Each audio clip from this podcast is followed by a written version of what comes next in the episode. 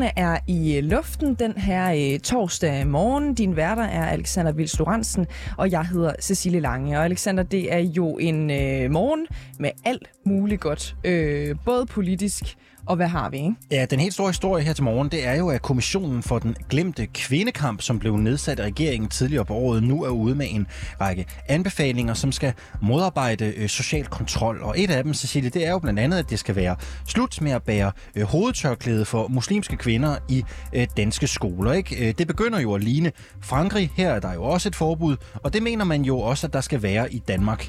Vi taler med øh, kommissionsmedlemmer, det gør vi her øh, i løbet af morgenen. Mm. Så kan vi også øh, jo her til morgen øh, dykke øh, længere ned i, at det ser ud som om, at Barbara Bertelsen, hun øh, slipper med øh, en advarsel, så at sige, ikke, i hele øh, Mink-kommissionssagen. Øh, vi taler med Peter Loft øh, lidt senere, øh, tidligere departementchef, en af de øh, længst øh, siddende faktisk i Danmarks øh, historien, for lige at dykke ned i, hvad sådan en advarsel rent faktisk betyder. Velkommen indenfor her til reporterne.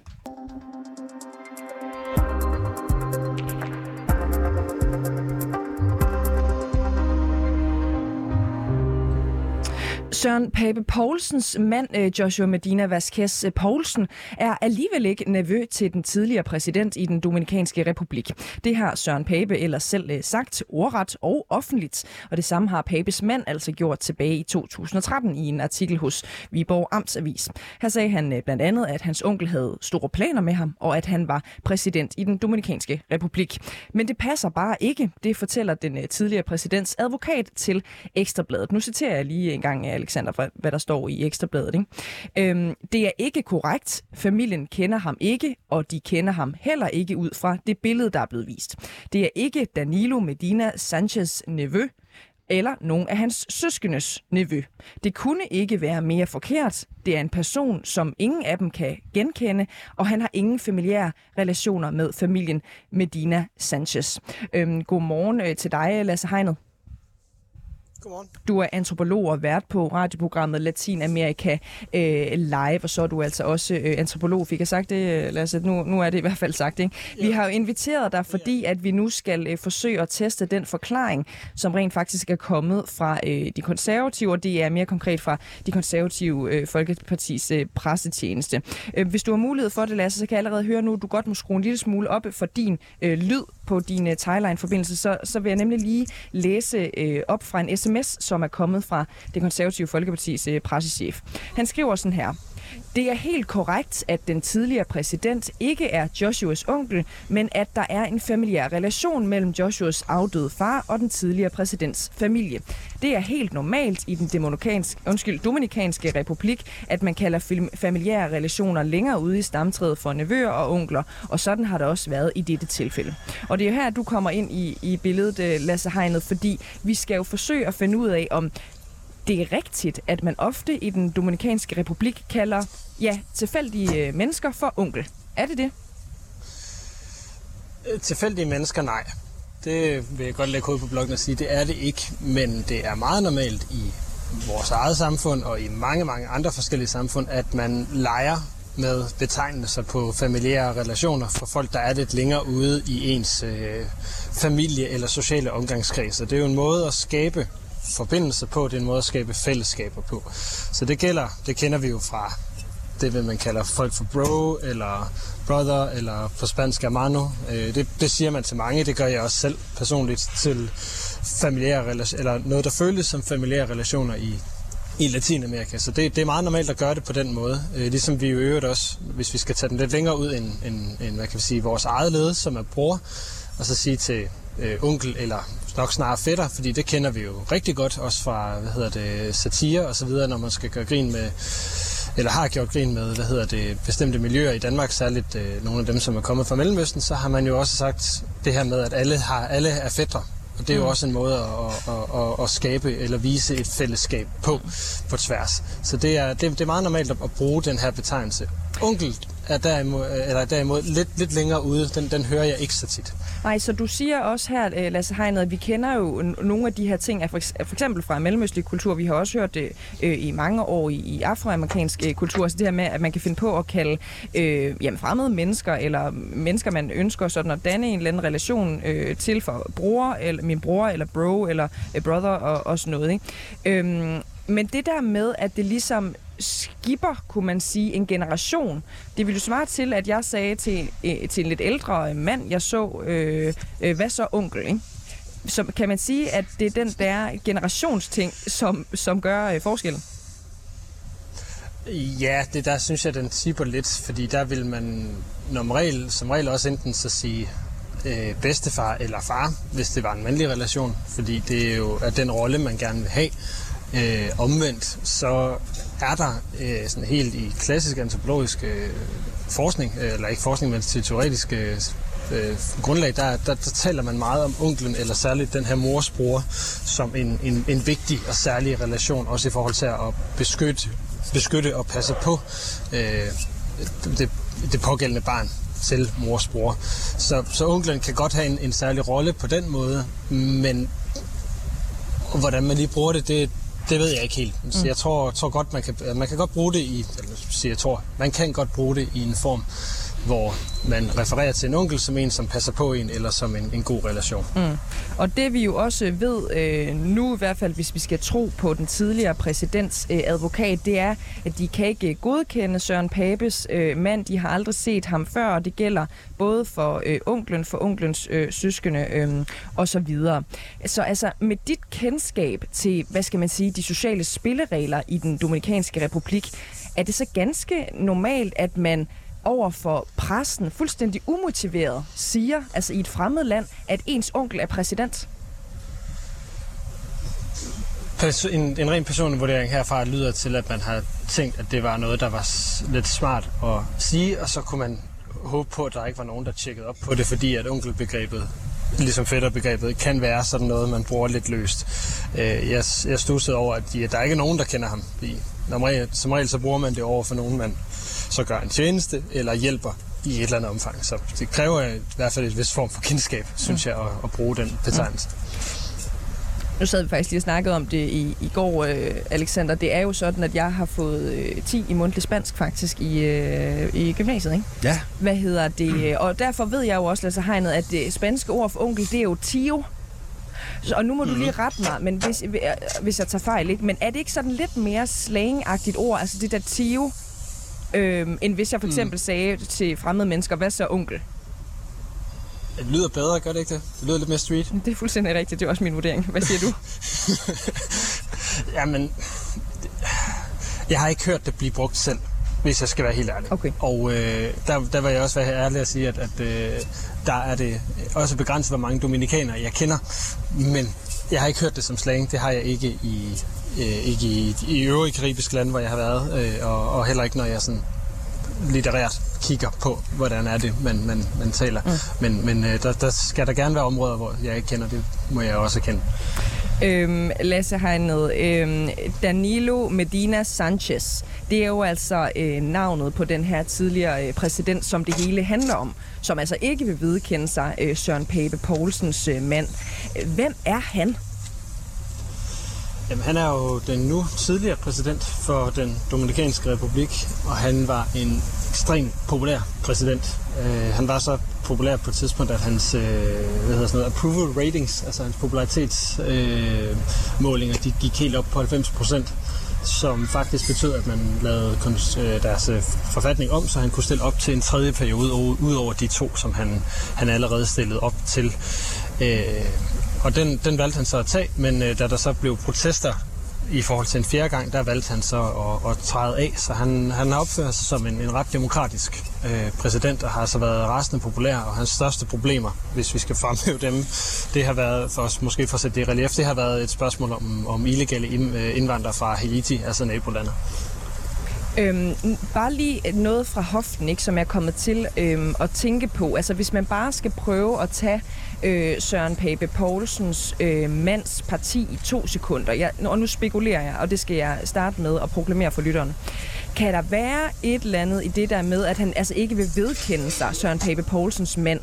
Øhm, fordi jeg tænker bare, det virker jo som om, at Søren Pape Poulsens mand, som de også siger fra konservativ side helt officielt, at de har haft en familiær relation øhm, i kraft af Søren øh, Pape Poulsens mands far. Beklager, hvis det bliver en lille smule øh, indviklet for lytteren nu.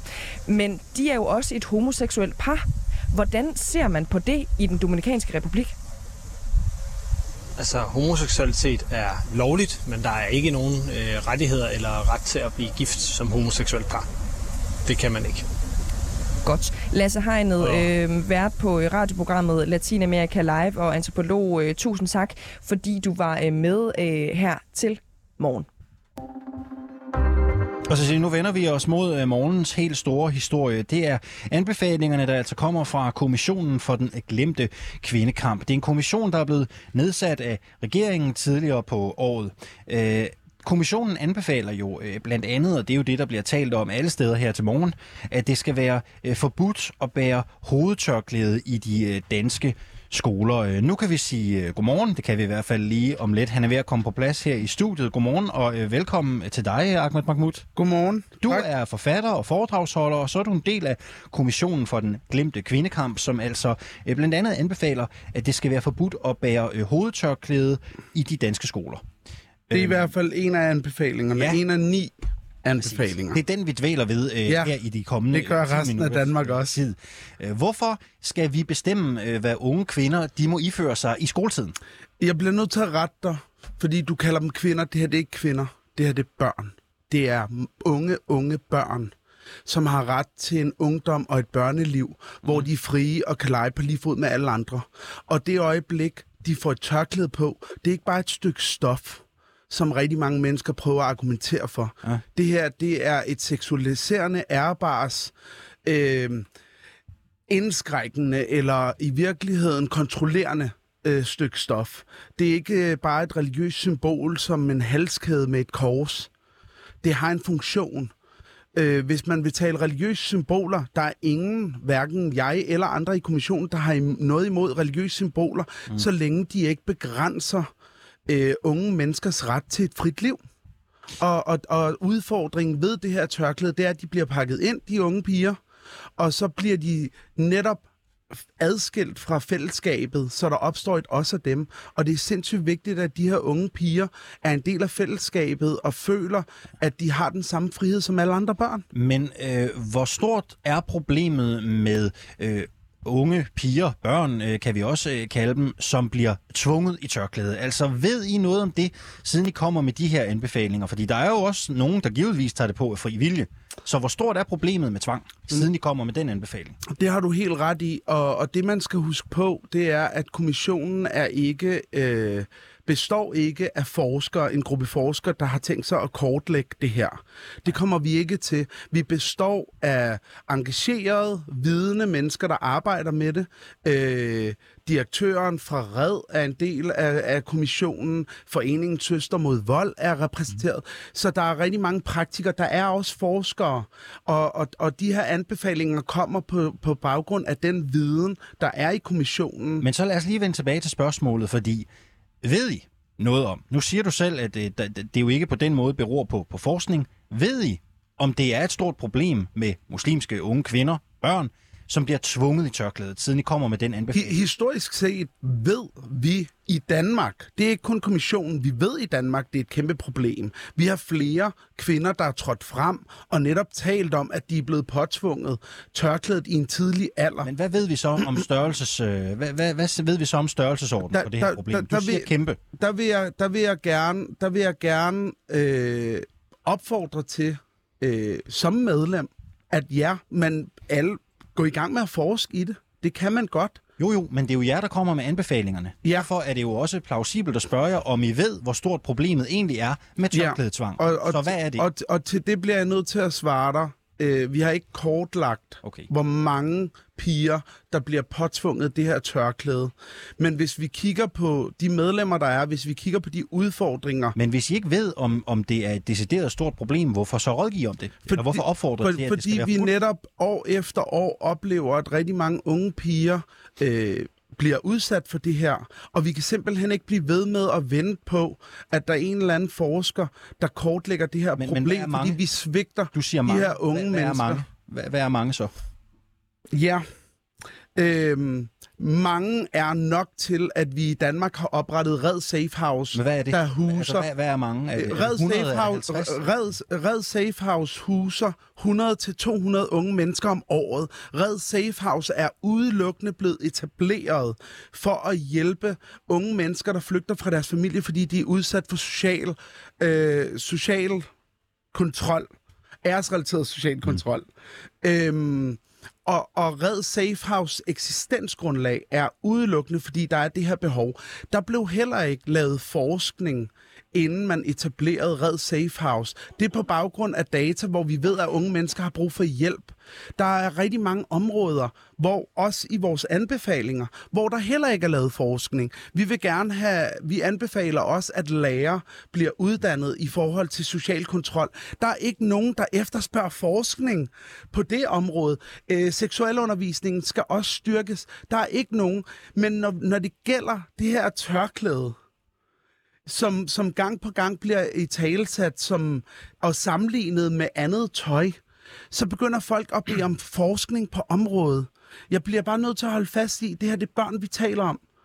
Ja. Og, og børn skal bare ikke pålægges øhm, religiøse symboler, Ja, der, jeg, hører, der jeg, hører, begrænser dig- jeg hører dig også bare sige, at, at man ved ikke rigtig, hvad omfanget er i forhold til, hvor mange der bliver tvunget i tørklæde. Så, så, så det er bare, i kommer med nogle anbefalinger, men I ved ikke rigtig, hvor stort problemet er. Og du siger, at det alligevel er et problem i et omfang, men du kan ikke rigtig sætte tal på. Jeg, jeg kan ikke sætte konkrete Ej. tal på, fordi det her, det, som jeg sagde før, er ikke en kommission, hvis opgave er at forske på området. Mm. Det er en kommission, der tager afsæt i de erfaringer, der kommer fra den virkelige verden, mm. og er kommet med de her anbefalinger. Det ligger frit til en hvilken som helst regering, der vil benytte sig af de her anbefalinger og forske på området. Yes.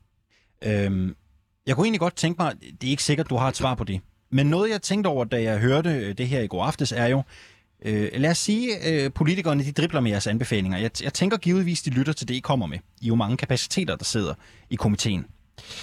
Øh, så bliver det forbudt at bære hovedtørklæde i folkeskolen. Hvad så, hvis børn alligevel kommer med tørklæde på? Hvad, hvad skal man gøre på skolen? Skal man bede dem om at tage det af, eller Der taler, man fjerne det med der, der, taler du, øh, der taler du direkte ind i implementeringen af de her Ja. anbefalinger, og det er igen op til den enkelte regering. hvad tænker du? Hvor- Det har jeg simpelthen ikke forholdt mig til. Nej, okay. Det, det, og det synes jeg heller ikke, vi som kommission skal, Nej, nej. øh, hvis du spørger mig. Det er bare mere øh, for at finde ud af... Vi, vi, vi, vi, vi kommer med de her anbefalinger, fordi vi ser en udfordring. Ja. Øh, det er jo heller ikke for sjovt, at jeg er en del af den her kommission. Jeg har hjulpet unge piger hjem fra genopdragelseslejre, fordi de af familien er blevet øh, set på som for danske. Og, og de her piger er også, har også oplevet at blive tvunget øh, til at tage tørklædet på. Mm. Det er mere, om du synes, og det er helt fair, hvis du ikke vil svare, om, øhm, om du synes, det ville være i orden, hvis man for eksempel som lærer eller øh, skoleleder, eller hvem det nu kunne være, simpelthen øh, øh, tager tørklædet af unge piger, hvis de kommer med tørklæde i skole. Simpelthen fjerner det med magt. Det kan jeg simpelthen, det har jeg ikke tænkt over. Det kan jeg ikke forholde mig til. Kan jeg du udelukke, at det kunne være en jeg, jeg, jeg, jeg synes, man skal, man, den regering, der vælger at implementere det, skal forholde sig til det holistisk. Også i forhold til, hvordan man reagerer, hvis der alligevel dukker unge piger i skolen med tørklæde på. Øhm, jeg, vil, jeg, vil, jeg, jeg vil sige, øh, øh, tørklædet, fordi en af de argumenter, jeg hører, er jo også, at det, er, det strider imod religionsfriheden. Det gør det altså ikke. Man kan godt være muslim, uden at bære tørklæde. Det er der rigtig mange unge kvinder, der gør i forvejen. Det er ikke et problem. Øh, det er ikke noget, der går ud over religionen. Tørklædet er ikke øh, et symbol, der skal sidestilles med islam. Tørklædet er udelukkende for kvinder i forhold til at vise, at man er ærbar. Er du tryg ved at overlade sådan en implementering? Nu kommer I med de her anbefalinger, og lad os sige, at vi får en øh, ny regering. Ja. Vi får Støjbær og Danmarksdemokraterne i regeringen, og nye borgerlige måske også. Er du tryg ved at efterlade implementeringen af de her tiltag til en regering med eksempelvis, ja mest realistisk, Inger Støjbær, ikke? Men Inger Støjberg kommer jo ikke til at være den eneste, der kommer til at implementere det ud fra, hvad hun har af, af, af følelser og Ej, behov. lad os sige, hun det kommer bliver, jo øhm, til at være et flertal, hvis det her bliver implementeret. Men, men hvordan vil du have det med, hvis det her endte på Inger Støjbergs bord? Det kan, jeg, det, det kan jeg jo umuligt svare på, fordi jeg ved ikke, hvordan hun vil implementere det. Mm. Altså, så, så skal jeg spørge dig, hvordan forestiller du dig, hun vil implementere det, før jeg kan svare på det? Det ved jeg ikke. Jeg Nej, det ikke. det, det ved jeg da heller ikke. Jeg spørger bare Hvor- ud fra det, jeg, kender jeg, jeg til- udfylder min rolle som kommissionsmedlem ved at komme med de anbefalinger. Og, og de her ni anbefalinger, som er den, den første del af, af forhåbentlig, eller helt sikkert, flere anbefalinger, der kommer løbende. Øh, det, er jo det, hvor, det, det er jo vores opgave som kommission at komme med de her anbefalinger. Det er ikke vores opgave at implementere den fulde politiske løsning på udfordringen. Øh, vi smider dig øh, lige om lidt, eller slipper dig lige om lidt, som det jo hedder i radiosprog. Øh, hvad hvis øh, man har lyst til at gå med kalot i skole? Hvad tænker du om det? Er det mere okay? Fordi det er en anden religion, eller hvad tænker du? Jeg tænker, man bliver nødt til, når man implementerer det her, at, at sikre, at vi ikke bryder nogle grundlæggende rettigheder. Vi bliver nødt til at behandle alle ligeværdigt, og det er også derfor, som en del af den her anbefaling, hvis det, hvis det skal gælde alle Ja? øh, religiøse symboler, så støtter kommissionen også op, op omkring det. Et forbud mod at gå Forbud. kalot. Yes. Hvad med et øh, kors om halsen? Det vil også gælde det, hvis man ikke kan implementere det udelukkende på baggrund af tørklædet. Så det vil sige, øh, jeg har sådan et kors, det fik jeg i dåbsgave, ikke? Øh, sådan et, et, en, en, lille, en lille guldkæde og et lille kors. Slut. Det må man heller ikke have på i folkeskolen. Omvendt vil jeg spørge, vil, vil, vil, vil, bliver jeg nødt til at spørge dig, hvad er det, der, hvad, hvad er det, der, hvad er det, der bliver taget fra de her børn, hvis de møder i skolen på lige fod med alle andre mm. børn? Og udgangspunktet for at gå i skole, det er at blive dannet og oplyst og lære. Udgangspunktet er jo ikke, at vi alle sammen skal gå rundt med religiøse symboler. Prøv, at- vi kunne snakke meget videre. Det kunne vi. Øh, det kunne vi, og det gør vi forhåbentlig en anden øh, dag. Øh, Ahmed Mahmoud, øh, forfatter, foredragsholder, en del af kommissionen for den glemte kvindekamp. Tak fordi du havde lyst til at komme her til morgen. Tak. Jeg skal lige tænde for min egen øh, mikrofon. Vi fortsætter her med øh, hi- historien om anbefalingerne fra den her øh, kommission, som jo også siger, at det skal være forbudt blandt andet øh, at bære hovedtørklæde i, øh, i de danske skoler. Øh, kommissionen her er nedsat og har til formål at undersøge, hvordan man undgår social kontrol af piger og kvinder i indvandrermiljøer, og nu er der altså kommet øh, de her anbefalinger. Øh, godmorgen, Halima El Abassi. Godmorgen. Du er ekstern lektor på Aalborg Universitet, og så er du en del af den her kommission for den glemte øh, øh, kvindekamp. Halima ja. øh, El Abassi, øh, skal den til enhver tid siddende regering kunne kontrollere, hvordan piger skal gå klædt? Det er jo ikke et spørgsmål om at kontrollere, det er et spørgsmål om at hjælpe de her øh, øh, piger i grundskolen til at skabe et, et frit rum i, øh, i skolen, hvor de kan deltage på lige fod øh, med, øh, med deres jævnaldrende klassekammerater. Så ved at man blander sig i, hvad piger i skolen skal have på, så er det ikke det samme som at kontrollere, hvad de skal have på.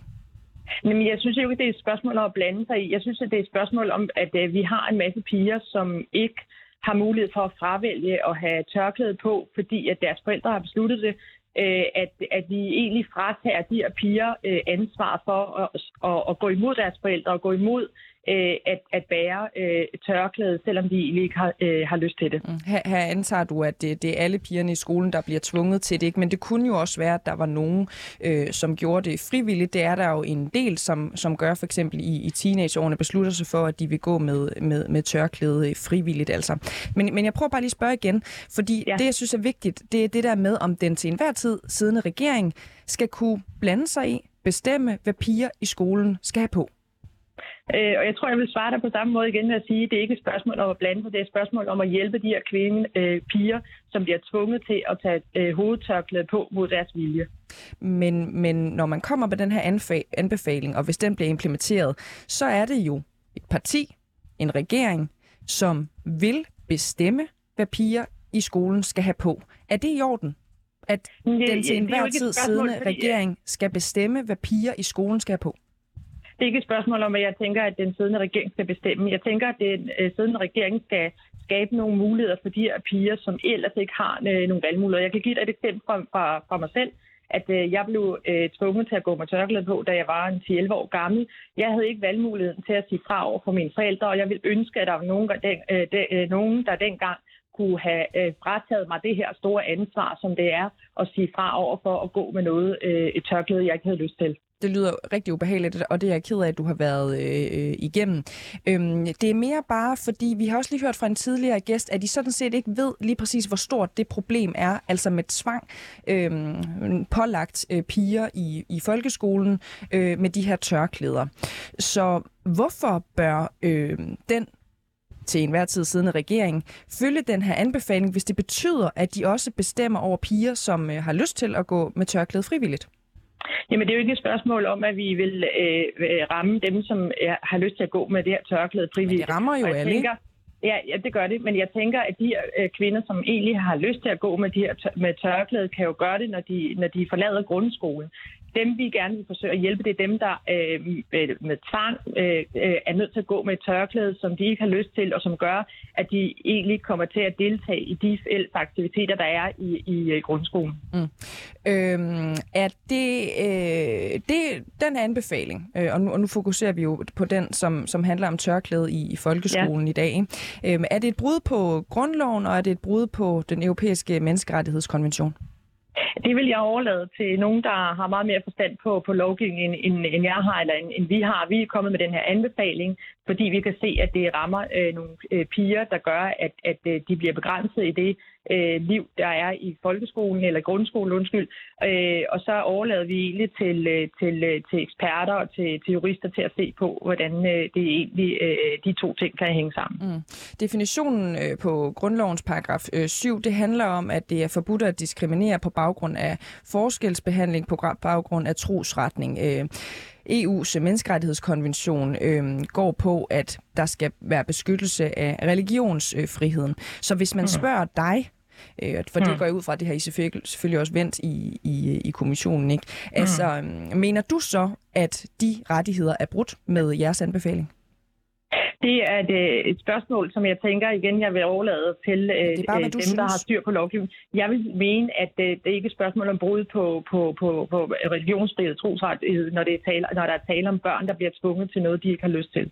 Og hvad så med de børn, som ikke bliver tvunget, men som har lyst til at have tørklæde på, fordi de synes, det er en smuk øh, tradition, som betyder meget for dem, fordi de for eksempel er muslimer? Men det kan de have mulighed til at gøre, når de forlader grundskolen. Og jeg tænker, at jeg vil vælge at fokusere på dem, som ikke har et reelt valg, som ikke har en reel valgmulighed til at vælge det til at fra, men et spørgsmål om at, øh, at hjælpe dem, som, som bliver tvunget til noget, de ikke har lyst til. Så man må gerne forskelsbehandle øh, muslimske børn, men ikke muslimske børn, som er øh, gået ud af grundskolen? Nu, nu lægger du mig ord i munden. Jeg siger ikke, at det er, det er i orden at forskelsbehandle muslimske børn. Jeg siger, at jeg vælger at fokusere på den gruppe, der ikke har et reelt valgmulighed, og der bliver tvunget til noget, de ikke har lyst til. Det er dem, jeg vælger at fokusere på, og det er dem, øh, vi egentlig taler om i det her øh, forslag. Mm. Men, og hvis jeg bare lige spørger igen.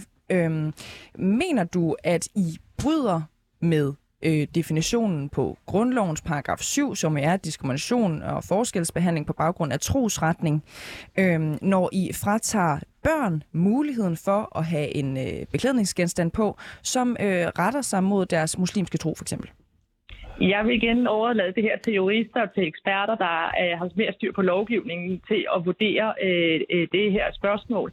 Jeg vil igen øh, understrege, at vi øh, fokuserer på de børn, der reelt ikke har en valgmulighed, der ikke reelt der bliver tvunget til noget, de ikke har lyst til, der gør, at de ikke har mulighed for at deltage i de fællesskaber og til at, at være en del af for eksempel idrætsundervisning eller svømmeundervisning eller øh, øh, udflugter. Det er de børn, vi vælger at fokusere på, og ikke alt muligt andet. Mm.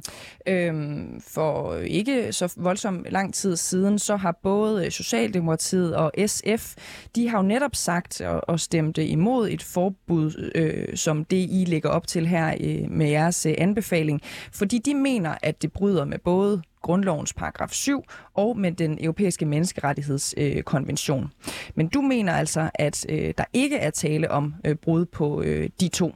Hvordan kan det være? Det, jeg har ikke sagt, at det ikke er et brud. Jeg har sagt, at jeg vil overlade det til eksperter, der er mere øh, øh, kyndige på lovgivningen end jeg, til at vurdere, hvorvidt der har tale om et brud eller ej, og hvordan man e- eventuelt kunne, øh, kunne, kunne gøre den, så at, øh, at man sikrer de her børn, der bliver tvunget til at tage, bære øh, hovedtørklæde, øh, til at vurdere det, det spørgsmål. Mm. Så øh, det er det, jeg siger. Øhm, hvordan føles det egentlig, hvad, eller hvad sidder man tilbage med for en, en følelse, når man øh, kommer ud med sådan en, øh, nogle, en række anbefalinger, har siddet og brugt øh, lang tid øh, på det, altså i Kommissionen for den glemte kvindekamp, øhm, og man så øh, i hvert fald ved, hvis man kigger tilbage bare et par år, at både den siddende re- regering og støttepartiet SF, de mener, at det, man er kommet frem til, det er brud på menneskerettighederne. Prøv at høre, jeg sidder faktisk med en rigtig, rigtig god mavefølelse, fordi jeg ved, at der er rigtig mange piger, som bliver tvunget til noget, de ikke har lyst til, som bliver øh, ekskluderet fra fællesskabet, som bliver øh, mobbet, fordi de går med, med, med, med, med, med et hovedtørklæde, som de egentlig ikke kender øh, betydning af, som de ikke engang kan forklare over for deres øh, klassekammerater, som de faktisk øh, ikke har lyst til at tage på. Derfor sidder jeg med en mavefølelse af, at vi kommer med et forslag, der rent faktisk kan sikre de her børn, der bliver underlagt påtvunget noget, de ikke har lyst til. Jeg er ikke, øh, kan man sige, det her forslag er jo ikke for at genere alle mulige andre, der har lyst til at gå med det her hovedtørklæde. Det skal de øh, være velkommen til. Det skal bare ske, når de selv har tager en reflekteret beslutning omkring at gå med hovedtørklæde. Lige, bare lige helt kort her til sidst, øh, mm. Halima øh, El Abassi. Øh, jeg for eksempel, det er lidt moderne lige nu, så går jeg også med, med tørklæde øh, på hovedet. Det har jeg også set, at det er der mange øh, yngre end, end mig, som gør for eksempel i folkeskolen. Må vi godt det? Du er en voksen kvinde, så det Jamen, jeg, tænkte, jeg ved også, det sker i folkeskolen. Det, det, det er ret moderne lige nu. Som du har lyst til, men jeg tænker, når man er 7, 8, 9 år, så kan man ikke selv tage beslutninger omkring noget, man gerne vil mm. øh, eller ikke vil, og man kan altså, overhovedet slet ikke argumentere, hvorfor man gør det. Men så hvad, med 14, jeg, du... hvad med 14-årige for eksempel? Eller? Jeg tænker, at man, altså, hvis man har lyst til at gå med tørklæde, kan man godt vente til, at man har forladt grundskolen. Og det er jo nogenlunde også det alder, hvor man kan tage en reflekteret beslutning omkring, hvorvidt man vil gå med tørklæde eller ej. Okay, men hvis man er 14 år øh, og går i folkeskole, øh, øh, for eksempel, må man så gerne have øh, øh, tørklæde på, hvis man for eksempel, hvis det ikke er en muslimsk øh, tørklæde? Det er, det er ikke et spørgsmål, jeg vil gå ind i, fordi det, vi egentlig prøver at hjælpe, det er med det her forslag, det er, at de piger, der bliver tvunget til at gå med tørklæde, selvom de ikke har lyst til det. Og vi vælger at, at tage, fratage dem det ansvar fra at skulle sige fra over deres øh, forældre og deres familie, øh, og, og give dem det frirum hen i folkeskolen, som vi mener, der er brug for, for at kunne øh, klare sig godt i skolen. Halima El øh, Abassi, du er ekstern øh, lektor på øh, Aalborg Universitet, og så er du en del af kommissionen for den glemte kvindekamp. Tusind tak, fordi du var med her til morgen. Emil Winkler, godmorgen. Godmorgen. Politisk redaktør på 24-7. Nu snakker hele landet om tørklæder i dag. Øh, kun en dag efter, at Barbara Bertelsen hun modtager den mildeste sanktion øh, for sin rolle og sin håndtering af Mink-sagen. Det var da uheldigt, at de to ting de falder lige oven i hinanden. Hvorfor kommer øh, den her anbefaling nu? Ja, det vil jo være ren spekulation, men altså det er jo tydeligt, at øh, det her forslag det skaber en meget stor debat, og øh, det kan jo være sådan lidt belejligt, at den debat kommer lige nu, hvor øh, et, at vi er på vej op mod et valg, og to, at medarbejderkompetence lige har kommet med deres anbefalinger til, hvilke sanktioner der skulle være over for de 10 embedsmænd, som har øh, fået kritik af kommissionen. Så altså, det er ren spekulation, men det virker meget belejligt. Er der en sammenhæng? altså, nu, Hvad tror du?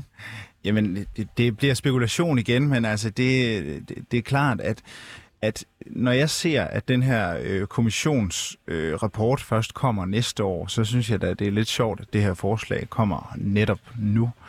Øhm, og det er klart, jeg tror, jeg tror egentlig, at regeringen er meget tilfredse med, at det kommer lige præcis nu. Og det er jo også sådan en diskussion for regeringen, som er god at have op til et valg. Altså det er virkelig et interessant forslag, det her med øh, tørklædeforbud i grundskolen. Må jeg spørge om noget? Altså, Især hvis vi kigger på juraen. Altså juraen er sindssyg, og jeg interesserer mig meget for jura. Ja, du læser jura for tiden, ikke? Ja, ja. og jeg interesserer mig meget for jura, og, og hvis du kigger på grundlovens paragraf 67, øh, som jo er religionsfriheden, og, og øh, den europæiske menneskerettighedskonventions artikel øh, 9, som også, øh, som også øh, er religionsfrihed, så, så er der faktisk et spillerum for at lave et forbud, men du kan ikke lave specifikt et forbud, som at det kun skulle ramme øh, muslimske tørklæder, men det bliver nødt til at være hovedbeklædninger generelt. Det er i hvert fald det, vi har set i Frankrig. I 2014 var der en dom i den europæiske menneskerettighedsdomstol. Der Spørgsmålet er jo også, hvad det her kommer til at betyde øh, for de politiske partier øh, lige nu.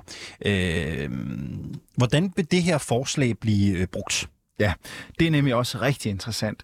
Og det, som jeg har fokus på lige nu, det er, hvordan kommer SF til at tage det her ned?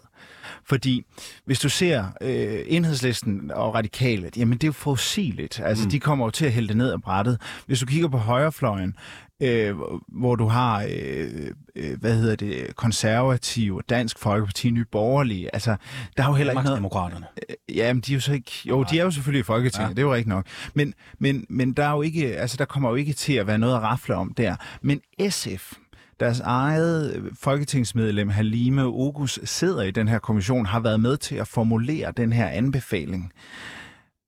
SF vil rigtig gerne i regering også, og har været meget velvillige til at strække sig langt. De har blandt andet lavet øh, fængselspladser i Kosovo, hvilket bestemt ikke er populært i SF-kredse.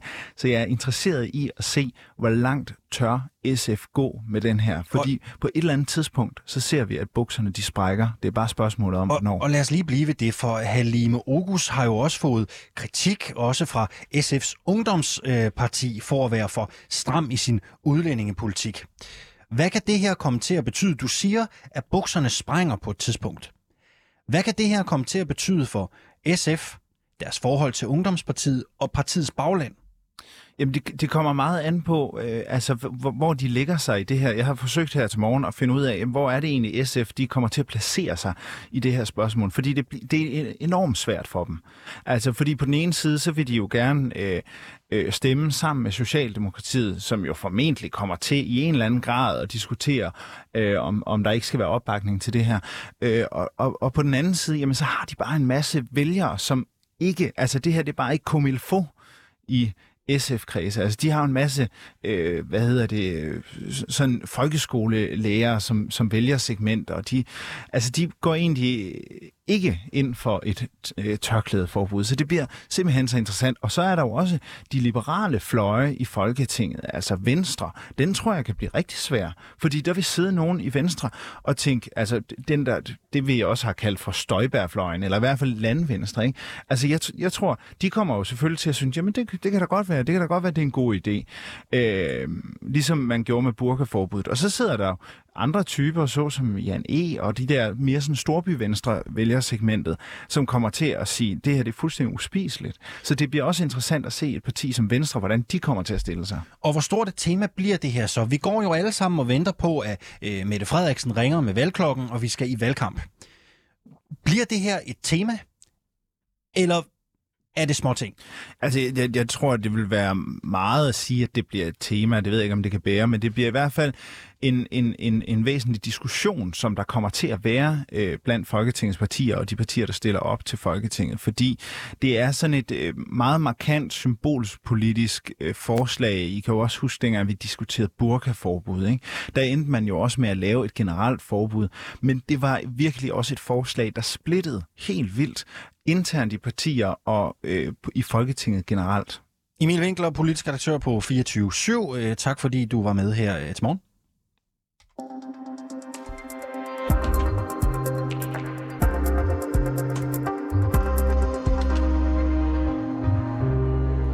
Barbara Bertelsen får en øh, advarsel, mens øh, andre embedsmænd, såsom Rigspolitichef øh, Torkil Fode og departementchef i Miljøministeriet Henrik Stusgaard fritages for tjeneste, mens departementchef i Justitsministeriet Johan Christian Legard altså får en irettesættelse. Godmorgen, Peter Loft. Godmorgen. Du er folketingskandidat for Liberal Alliance i Københavns øh, omegns øh, storkreds, og så har du også selv været departementchef i Skatteministeriet i 19 øh, år faktisk, indtil du selv blev fritaget for tjeneste i 2012 af den daværende skatteminister. Hvad betyder det at få en advarsel i sådan en sag her? Ja, det er jo det, man normalt kalder en næse. Det vil sige, at man på personalesagen ligger der nu en, en, en, et brev om, at man har fået det her øh, advarsel. Øh, hvis, hvis der ikke sker andet, ja, så bliver det jo nok ret hurtigt glemt. Øh, jeg vil skyde på, altså i, den, i, den konkrete til, i det konkrete tilfælde, altså, jeg tror ikke, det er noget, Barbara Bertelsen vil komme til at tænke meget over, lige præcis advarslen her.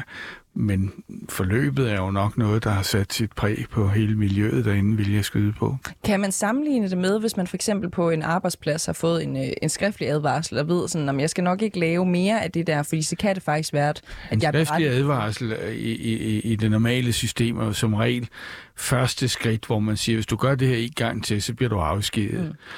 Øh, det er vel usandsynligt at forestille sig, at Barbara Bertelsen kommer i en lignende situation, så bare det at, at sige, gør det i gang til, det er jo ikke så relevant her.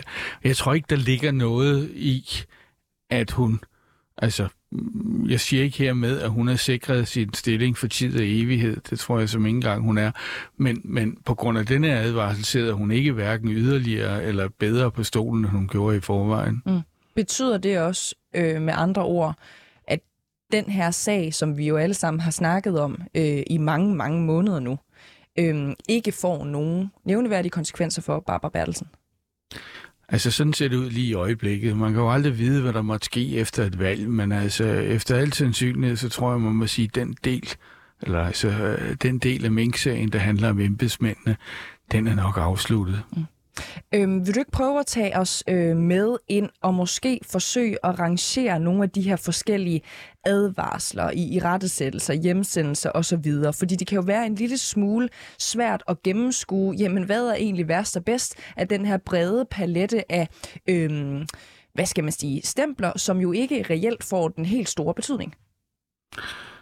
Altså en, en, en advarsel er, er det mindste. Altså selvfølgelig, man kan blive helt frifundet, eller ingen, ingen kritik få. Men hvis der er kritik, så er en advarsel det mildeste sanktion, man kan få. Så kommer øh, en, øh, hvad hedder det, øh, øh, en irettesættelse som det næste. Der er kun grejsforskelle. Altså her, der, der er man måske sådan lidt mere skarp i, hvad man påpeger, øh, hvad der er gået galt, og, og, og det er sådan en lille tand højere op af sanktionsskalaen, men ikke ret meget mere. Og går man videre end det, jamen, så kan man ikke bare øh, direkte sådan diskretionært beslutte det. Så, så er der nogle øh, tjenestemandsretlige systemer, man skal ind i, hvis man begynder at tale om degradering, forflyttelse eller afsked, og man kan vel endda blive afskedet uden pension, tror jeg også. Men der er vi altså oppe i sådan et system, hvor der skal køre en egentlig retssag nærmest mod den pågældende. Lad os prøve at dvæle lidt ved den der i, rettes, øh, i rettesættelses, for det er jo også den, som har været i spil lige præcis i forbindelse med den her sag. Øhm, I hvor høj grad er det den, hvad skal man kalde det, naturlige konsekvens, at Torkild Fode og Henrik Stusgaard altså fritages øh, for tjeneste, og Johan Christian Legard, han får en i rettesættelse? Ja, altså der er jo, man har jo vurderet øh, de fejl, de har begået forskelligt. Øh, Studskov har jo den, den store ulempe, det var hans ressortområde. Det vil sige, han var den nærmeste til at gennemskue, at der ikke var hjemmel. Og det er formentlig årsagen til, at han har fået denne her nu skal man lige huske, det, forløbet er kun en hjemsendelse. Mm. Uh, han har jo ikke fået den egentlige sanktion endnu. Det er bare, at han ikke skal opholde sig på kontoret, mens man undersøger sagen nærmere. Den kan jo godt ende med, at man siger, nej, der er ikke rigtig noget at komme efter, eller det kan, er ikke værre end til for eksempel en irettesættelse. Om han så kan vende tilbage til sit arbejde, det, det er et andet spørgsmål, men så skal han i hvert fald vende tilbage til det, der hedder en passende stilling, hvis det er det, det ender med. Men der er nok sådan et signal om, at han er på vej ud af systemet, at han er hjemsendt. Øh, når, når rigspolitichefen også bliver hjemsendt, ja, så han er jo, hans brøde, eller hvad vi skal kalde det, var jo lidt en anden. Det var jo mere, at han fortsatte med at agere også på et tidspunkt, hvor han vidste, at der ikke var den fornødne hjemmel.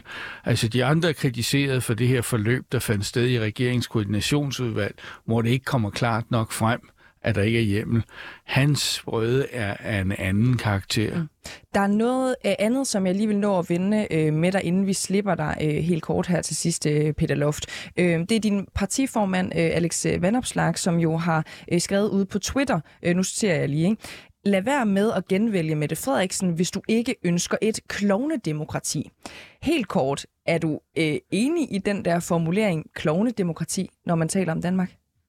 Altså, jeg synes, at øh, i, øh, ved at, at Mette Frederiksen har fulgt andre fremgangsmåder end det, der er normalt i sådan en sag her, så har hun jo selv givet anledning til, at man ikke rigtig føler sig overbevist om, at, at det her kører helt efter bogen. Mm. Men jeg tænker bare på, om det giver mening at kalde, øh, og det har vi jo papir på nærmest ikke, et af verdens øh, bedste demokratier, som vi har i Danmark, for et klovne, klovne demokrati. Altså, det, det, det så jeg ikke præcis forholde mig til, om man kan kalde det et demokrati eller ej. Det vi kan konstatere, det er, at det her forløb har skabt det her forløb, og nogle andre, for eksempel også øh, FE-sagen, en, en, en, en, en mistillid til systemet, som ikke var der tidligere. Så kan man altid diskutere, er det dem, der kritiserer det, eller dem, der gør det, der bliver kritiseret. Jamen, hvad synes du egentlig selv? Synes du, at man selv bidrager jeg synes, til jeg synes, at øh, demokrati? Der, der er to, to øh, ret faste regler i sådan nogle øh, sager her. Det ene, det er, at når en kommission har talt, så lægger man det til grund, hvad enten man er enig eller ej. Det har Mette Frederiksen ikke gjort. Hun har hele tiden lagt afstand til den her komik- kom- kommission, mm, undskyld. Mm. Og det andet, det er, at man normalt ville, ville hjemsende øh, de tjenestemænd eller embedsmænd, som der har rettet kritik imod, og så undersøge det i en eller anden forstand. Det har man heller ikke gjort her. Så der er en underskov, eller en, under, en fornemmelse af, at tingene måske ikke helt kører efter bogen. Mm. Og det går ud fra, at det er det, han påpeger med ordet klovne demokrati. Peter Lofte, folketingskandidat for Liberal Alliance i Københavns Omegns øh, Storkreds og departementchef i Skatteministeriet igennem 19 år, altså fra 93 til 2012. Øh, tak fordi du var med her til morgen. Og vi bliver i Blå Blok. Øh, vi skal en tur til det konservative Folkeparti, for Søren Pape han kan ende med at koste Blå Blok en valgsejr, fordi han har fortravlt med at stille stemmer i blokken, frem for at vinde stemmer fra den anden fløj. Det mener du, Frank Korsholm. Godmorgen og velkommen til.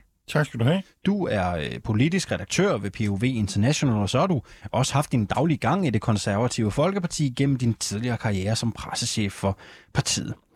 Du peger blandt andet på de massive skattelettelser, som konservative foreslår, som noget, der kun splitter blå blok, og i værste fald sender vælgere tilbage i armene på rød blok, og det gør du i en analyse, du skriver i netop øh, POV International. Hvorfor er du så sikker på, at de konservatives politik vil have den effekt? Altså, vi har set det før. Vi så det i, i 1998. Der var Blå Blok også lige ved at vinde valget. Men i de sidste, i de sidste dage, der forsvandt vælgerne simpelthen fra det. De sive væk fra Blå Blok, og de sive især fra Venstre og, og det daværende eh, formand Uffe Elvand Jensen. Fordi at Venstre på daværende tidspunkt havde foreslået ret store skattelettelser i form af boligskattelettelser, som især øh, de, de rigeste, altså dem med de dyreste villager, de ville få gavn af. Og det kunne vælgerne simpelthen ikke lide. Ikke de, de vælgere, der var masser af borgerlige vælgere, der godt kunne lide det, men de vælgere, som ligger lige i midten, som øh, ikke har de højeste indkomster, de valgte så den sikre havn, altså den røde blok, Socialdemokratiet, og det koster Blå Blok øh, sejren, og det er det, vi kan se en gentagelse af næste gang. Så spørgsmålet er, om du synes, Søren Pape er egoist? Ja, det er han. Altså i det, han melder sig ind som statsministerkandidat, og det er jo det, han gør, så har han et, så, så kræver de, at man samler, så kræver det simpelthen, at man giver lidt af sig selv, at man ikke ligger sig ude hos ude på den yderste højrefløj, ude på de yderste ekstremer, så skal man ligge sig der, hvor man samler, der, hvor man samler vælgere op hen over midten. Og det var jo sådan set lykkes øh, Blå Blok at få meningsmålingerne til at tippe. De har været røde i lang tid, men nu er de så blevet blå og, og Søren Pape han risikerer simpelthen at, at tabe det terræn, altså tabe de vælgere, man har vundet her de sidste par måneder. Spørgsmålet er så, om du tror, Søren Pape og det konservative Folkeparti er ligeglade, eller om det bare er udtryk for dårligt politisk håndværk? Ja, det er et godt spørgsmål. Altså, øh, de har i hvert fald ikke tænkt sig helt godt nok om, øh, da de lagde deres strategi og kom med de meget øh, øh, markante skattelettelser. Det er jo skattelettelser til direktører i 100.000 kroners klassen, vi taler om her, mens andre almindelige mennesker, de får øh, meget mere jævne skattelettelser i størrelsesorden 10.000 kroner. Øh, så de har tænkt på, at nu skal de være store. De konservative har et behov for at komme tilbage på banen igen. Det har jo været et lille parti i mange år. I deres egen selvforståelse skal de ligge et sted, eller cirka omkring 15 procent. Og det har de har fortravlet på at, at tænke på, nu vil vi være det største borgerlige parti, og vi skal hente vores vælgere ind hos Venstre. Venstre er jo det såre dyr på savannen.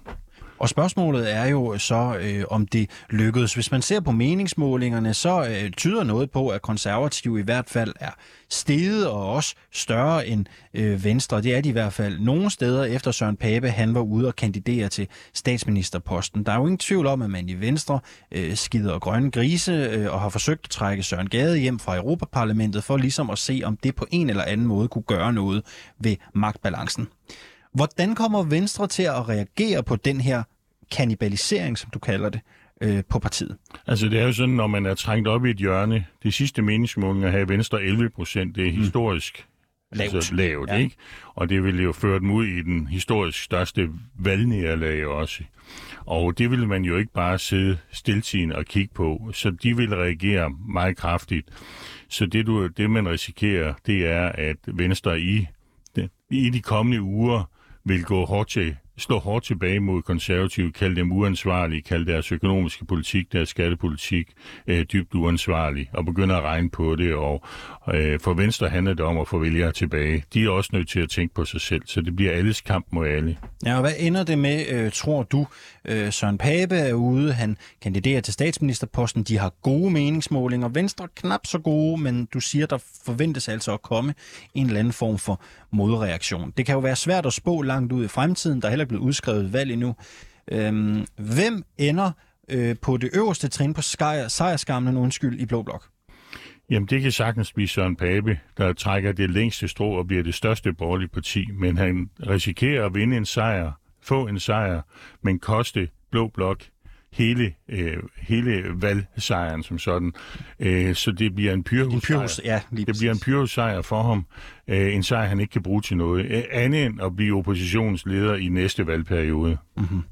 Øhm, du siger selv, at Venstre forventes at komme med nogle øh, modtræk.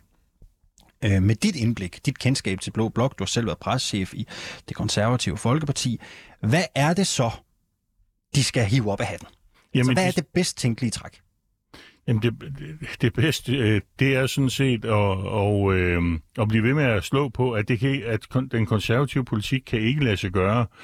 Og at hvis man tror, at man stemmer på Søren Pape og får de her skattelettelser, så kommer man til at tro om igen. Fordi det kommer vi, taler øh, som om jeg var en venstremand, det kommer Venstre ikke til at lægge stemmer til. De kommer ikke til at, og, og sige god for et regeringsgrundlag med store topskattelettelser. Så de vil sige, at en stemme på Venstre er en garanti for, at det her ikke kommer til at ske. Og, det, og, og så er det jo, at man har krigen. Den ene parti, altså statsministerkandidaten, siger, at vi går til valg på det, og Venstre siger, ja, det, det, er, det er fint, men øh, det kommer bare aldrig til at ske. Så det bliver dybt, øh, det, det, det bliver jo en kamp om troværdigheden. Kort her til sidst, med alt det en mente. Du siger, at Søren Pape og konservative egoister, de ender med at kanibalisere på de øvrige partier i Blå Blok. Det bliver en pyrhussejr. Det er næste ja. tilfælde. Ja. Øh, skulle han have lavet værd med at gå efter statsministerposten? Skulle han nej, have... nej, men han skulle gå efter statsministerposten. Det var jo også ligesom det krav, der var blandt de borgerlige vælgere. Han var jo uhyre populær, og det kan man jo ikke bare sådan se og høre. Men han skulle have lagt øh, en politik frem, som var mere midtersøgende. Øhm, og det er, det er sådan i politik, at hvis du skal vælges internt, så skal man gå til højre, hvis man er en højre politiker. Men når du skal vælges som statsminister, så skal du gå til venstre, altså gå ind mod midten. Og det har de simpelthen ikke, øh, det har de forpasset, og det har de ikke, øh, det har de ikke tænkt sig godt nok om. De har været forblinde af chancen for at blive et meget, meget stort parti. Det var ordene fra dig, Frank Korsholm, politisk redaktør ved POV International, og altså tidligere pressechef for det konservative Folkeparti. Og som Korsholm også siger, så siger den seneste meningsmåling jo, at konservative står til 16,5 procent af stemmerne, mens Venstre lå på 11.